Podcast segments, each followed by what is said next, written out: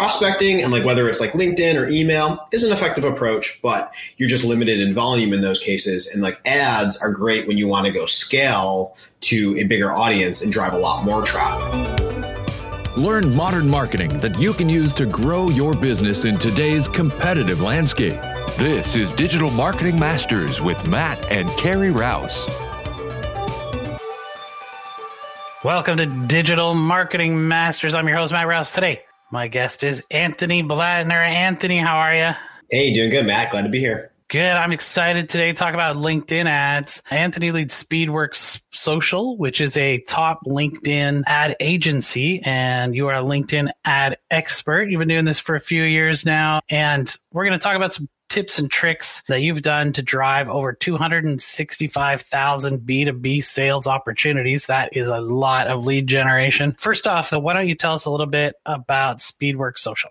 Sure. So we're a LinkedIn ads focused agency. That's all we do. And we help clients, B2B clients, largely in, we do a lot of tech, software, and professional services, help them from start to finish, create their campaign, get it launched, and then manage that campaign to drive them, B2B leads. So we do start to finish LinkedIn ads campaign management. Perfect. So I know there's a lot of companies that have salespeople and maybe they're using like LinkedIn Sales Navigator or something like that, just kind of direct messaging people, or they've got some kind of chat messaging system or something that's just out there annoying people. What do you think is the kind of first step if a company wants to kind of put their foot in the water with some LinkedIn ads? So first step, if you want to get started with LinkedIn ads, is getting on the platform and seeing how big your audience is there, looking up relevant job titles, company industries and sizes, and seeing what your addressable market looks like. That's usually the first step that we'll walk somebody through is how many people are out there, what are the different job titles we want to target. And then, if you're just looking to dip your toe in the water, we recommend start with some simple content offer using LinkedIn lead forms. Make it very easy for people to sign up, and then you'll start to see what is the quality of traffic that you're generating, what are the job titles and company names coming through. And then from there, you can expand your funnel into maybe a bigger consultation funnel or additional audiences and stuff like that. So a LinkedIn lead form, that would be something like, I don't know, I'll just make up a random example. So let's say you're a widget manufacturer and your product is used by companies who make, I don't know, dump trucks. And so you find companies like that and you send them, find out how our widgets can make your tires last 30% longer or whatever, right? And then they would fill out the form, and then that would start that lead process off. It might dive that down pretty close. Exactly. LinkedIn's great for the targeting that it has there. LinkedIn is an expensive platform compared to the other ones out there like Facebook. So you want to use LinkedIn when you need to target a niche decision maker. So when you want to target those upper level people, CEOs, CFOs, other types of managers and executives, use LinkedIn when you need that targeting and capture the lead. And then once you have the lead, then you can go on to nurture them and follow up with them over other channels, such as like email. Email follow-ups are very common. Have your salespeople call out to them. LinkedIn, like I said, is an expensive channel. So once you capture the lead, once they're on your site, then you can go retarget them via cheaper means. But anytime you need to target or you want to target a niche decision maker, maybe your offer is expensive and you only want to target bigger companies because they're the ones who are going to have the budget to afford your products and services. That's when you want to use LinkedIn. Right. So, if you're some kind of managed service provider or, large corporate buying type stuff, I did notice that LinkedIn ads, obviously, as you said, they're a bit more expensive than something like you would get on Facebook or something like that. But there's a couple of things going on there that I find interesting. The first one is that when you scroll through Facebook or Instagram or something nowadays, it's like every fifth post or something is an ad at this point, right? Like They've really pushed the envelope until there's no ad inventory left. Maybe a little too far, honestly, but who's for me to say what Facebook's algorithm should do? But LinkedIn, you don't seem to get as many ads, right? So there's less ad inventory, which I think makes people like to use that platform more, honestly. So when there's less of something, it's more expensive, obviously, from a supply and demand standpoint, but also, it does seem to still be a pretty solid way to get to people that you have pretty much no other means to reach from, like a push advertising standpoint, right? Like, what are your options to find someone who is a purchasing agent? Are they on Facebook or LinkedIn? Maybe, maybe not. They probably are going to be on LinkedIn. Probably not very many other platforms. I mean, you're not going to find a whole lot of them on the TikTok or something, right? So, I mean, your options are pretty limited, but also the platform that you're reaching them from matters, I think, right? Yeah, I'd say LinkedIn has a lot more trust in a platform compared to, you know, Facebook and Instagram have gotten somewhat spammy, you know, depending on who you follow and pages you follow and stuff like that. There are a lot of ads on Facebook that I think a lot of people have noticed, like a lot of times you're clicking on things and not thinking it's an ad and then getting caught into something. And, you know, I think those platforms have lost some trust. So LinkedIn, I'd say, has a lot more trust as a platform. And then something that's coming up is the whole iOS 14 thing where tracking is going to be blocked off of Facebook. So a lot of that tracking that was used to build up profiles to target people based on interests is going to be lost when that tracking is gone. You know, when I look through like our client list or people that we work with, they're always targeting some kind of niche decision maker that on any other platform would be like finding a needle in the haystack. So, you know, I want finance directors at HR companies of this size. Like if I run a Facebook ad, that is almost impossible to make sure I find those people, because you're finding a needle in the haystack. But on LinkedIn, I can do that because I have those targeting options. And we think a little bit more broadly in the sense of, you know, sometimes I want people who are interested in entrepreneurship. Facebook can build good targeting around finding people like that, but it's going to get a lot more difficult. And the more specific that these different topics are as tracking goes away. Whereas on LinkedIn, you know, people are self-selecting their job title, their company size, they're joining specific groups, and they're listing specific skills that indicate what they do in their day-to-day job and what skills they do have. So a lot of that, you know, a lot of the LinkedIn ads platform is not going to get impacted by iOS 14. Sure, like all digital ads platforms are going to be impacted a little bit. But, you know, when you think about running Facebook ads to some of these niche audiences on Facebook, you're usually relying on the algorithm to go out there and figure out who are the best people based on how they interact off of Facebook. So once that's gone, a lot of the interest targeting is going to be very limited. And, you know, Facebook's still going to be a good platform. There's still lots of consumers on there. So if you're selling to consumers, Facebook and Instagram are great platforms because they have a lot of that consumer data. But, you know, on Facebook, people list their company and their job title a lot less often on Facebook, and they don't update it nearly as often. You know, if I think of like most of the older people that I know that are on Facebook, they use it for their family and friends. They don't list their work history on there. So you have very little, you know, professional targeting available. But on LinkedIn, you know, that's the place where people are putting in that information and they're keeping it up to date. We always say like LinkedIn's the first place that most people update when they get a promotion or when they join a new company. So that's all first party data that we will, you know, we'll always have on LinkedIn because it's self-selected. So thinking about the future coming up, you know, I think B2B is going to get a lot more difficult on platforms like Facebook and Instagram, and even like Google Display Network too. There'll be a lot limited there, but on LinkedIn, we'll have that first party data. So I think B2B is going to be even more important for LinkedIn, or like, you know, LinkedIn is going to be even more important in B2B coming up in the future. Yeah, I think it's right. And, you know, there's a lot of kind of tricks to kind of narrowing the haystack a bit on the other platforms, but you're still, like you said, you know, it's still a pretty shotgun approach, right? Whereas, you know, LinkedIn is kind of more of your laser targeting, just whispering to the people you want instead of screaming to a giant crowd of people and trying to hope one of them can hear you. Have you seen problems? And I know this has kind of been getting better in recent months, but especially since COVID, which is kind of an interesting thing, is people updating their LinkedIn, because I know a lot of people had the last time they updated their LinkedIn was the last time they looked for a job, right? Which could have been 5, 6, 7, 8 years. I mean, LinkedIn's been around forever, right? From a social media standpoint, I mean, it was like MySpace and LinkedIn, right? So we have noticed that a lot of our old targeting would be pulling in people that are now out of work and looking for a job. So that's happening across the world and all the different platforms and industries. So like there are people who will get through your campaign and targeting who, you know, they might still have their last job listed there, but they're not actively in that role anymore. LinkedIn does also have additional options for like for targeting people who are looking for jobs. And LinkedIn will do this by, you know, who's gone to LinkedIn's job section and who is scrolling through jobs as an indicator.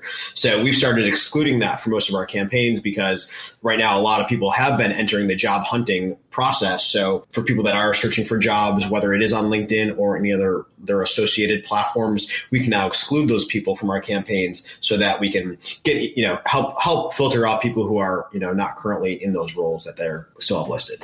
You know, there's an interesting thing that happens a lot of times with companies' mailing lists. They tend, you know, the B2B mailing lists tend to kind of go stale, or the addresses tend to kind of fall off pretty quickly because people change jobs more often than they used to. When they're signing up for a B2B email, they're using their work email, right? But LinkedIn gives you a way that you can target those people again who were your customers somewhere else. Right. And they get an ad from you and they go, oh, and, you know, LinkedIn knows what their work email was last time and what it is now. Right. So it can pretty easily match those audiences. Yeah, it's a great way to reconnect. They even match email extensions. So they'll know, like, if you've ever used an email that is, you know, at the bostonpizzacompany.com, they're going to know you worked for Boston Pizza Company at some point. So they'll match that into your work history, whether you still have it or don't have it anymore. They know you've been at that company. There's some, we'll say, interesting strategies going on in the LinkedIn, from the LinkedIn chat perspective. I know, man, I get a lot of somebody, you know, asked to connect, and you hit the connect button and immediately there's a message there that there's no way they could have typed it in that amount of time. So, you know, it's a bot, right? I don't know. What do you think about, you know, LinkedIn bots and stuff? I'm not a huge fan. I mean, I have seen a couple that are actually useful, but for the most part, they're just kind of spammy. Yeah, so I've being so in the LinkedIn ads world, I've talked to a lot of people who have tried campaigns in the messaging realm, or like that specialize in doing those types of campaigns. And my thoughts are, you know, it's actually quite an effective approach. Like, if you can just directly reach out to that target decision maker and start a conversation with them, it's an effective approach for the right match. You know, if you are targeting very specifically the right person, and if you have a good script. There's a lot of bots out there that do it poorly, and you know that's what most people are thinking about is, like, you know, when you go down your LinkedIn connection request list, you're like, these are all bots, you know, or like 9 out of 10 of them are probably bots. So it has gotten quite spammy from that side of things. But, you know, for the ones that do it right, it is effective. Those campaigns, from what I've heard as I talk to people, you know, you're kind of just limited by the number of connection requests you can send on a monthly basis. There is a cap there that LinkedIn has, so you can't just go out and send 1,000 a day. You know, you're limited to however many they limit you to. So there's a limit in the volume you get there. And, you know, I said 1,000, but I think it's more like, from what I hear, like 100 that you can send a day or something like that. Whereas like an ad campaign, you can reach thousands of people with thousands of impressions in one day easily. And then those people can select to opt in, to click, to sign up. So you can reach a lot more of your market with ads. So prospecting, and like whether it's like LinkedIn or email, is an effective approach, but you're just limited in volume in those cases. And like ads are great when you want to go scale to a bigger audience and drive a lot more traffic.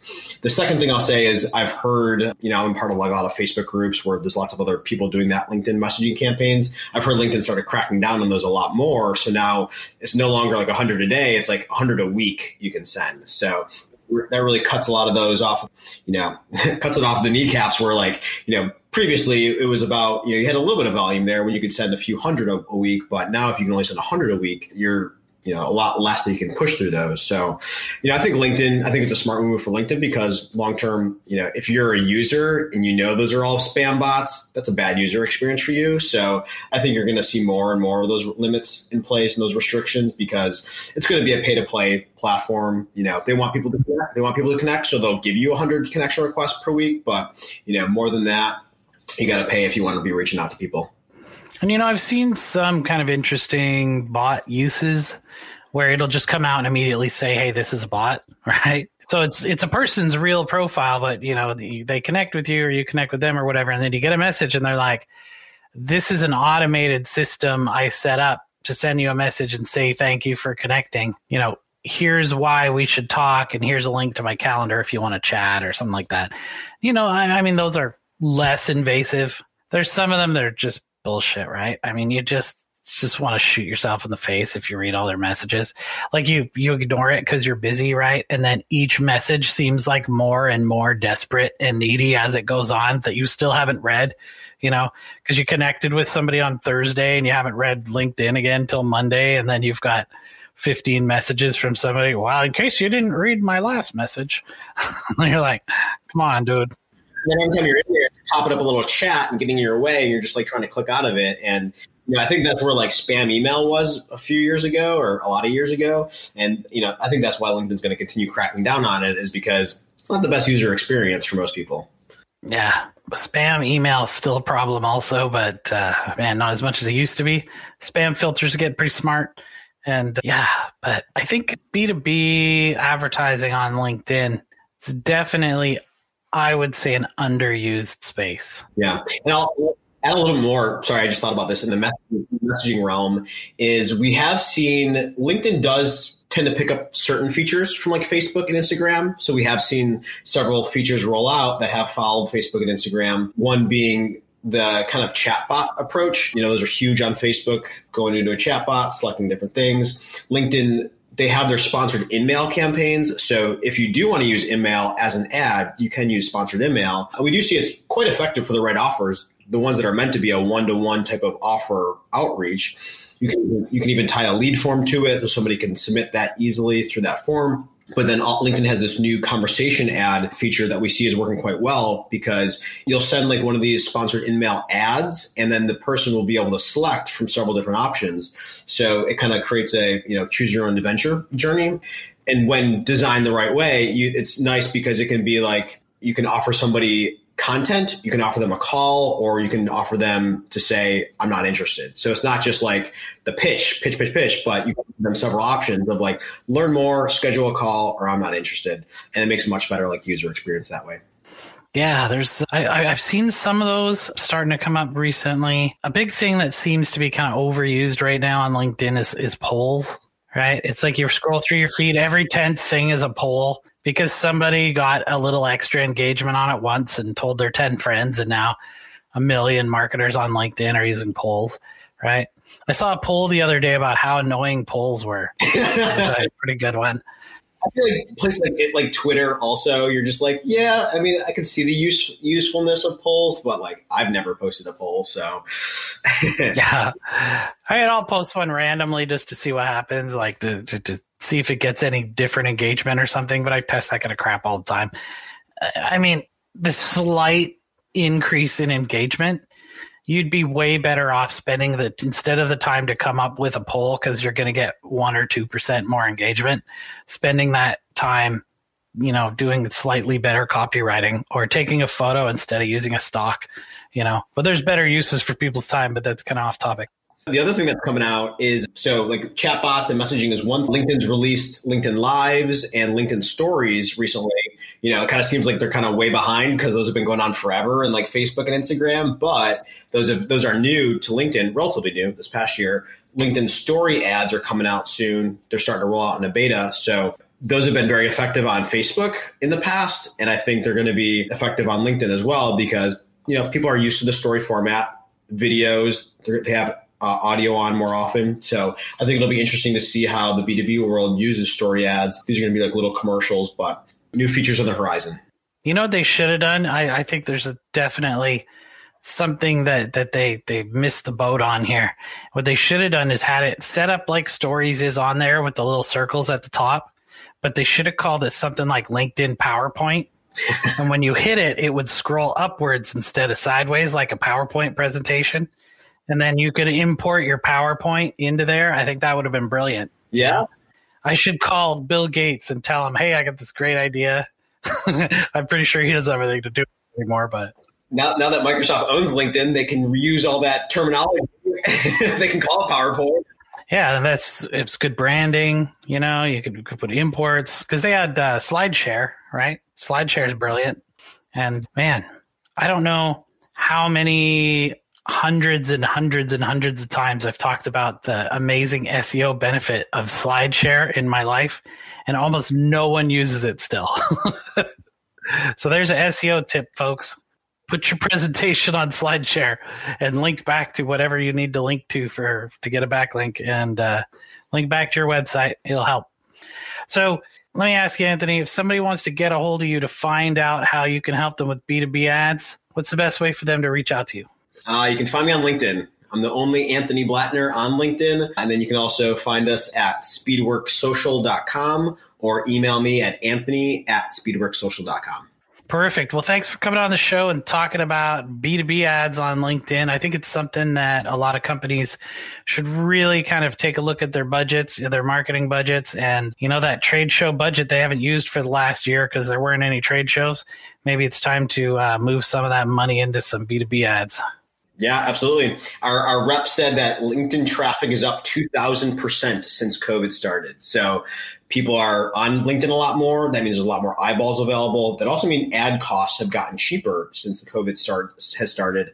So a lot more of your market's on there, and it's cheaper, and you should check it out. Nice. All right. We'll talk to you again soon. All right. Thanks, Matt. Talk to you later. This has been Digital Marketing Masters with Matt and Carrie Rouse. For notes and a transcript of this episode, go to hookseo.com/podcast. Join us next week as we dive into more tips and ideas to grow your business.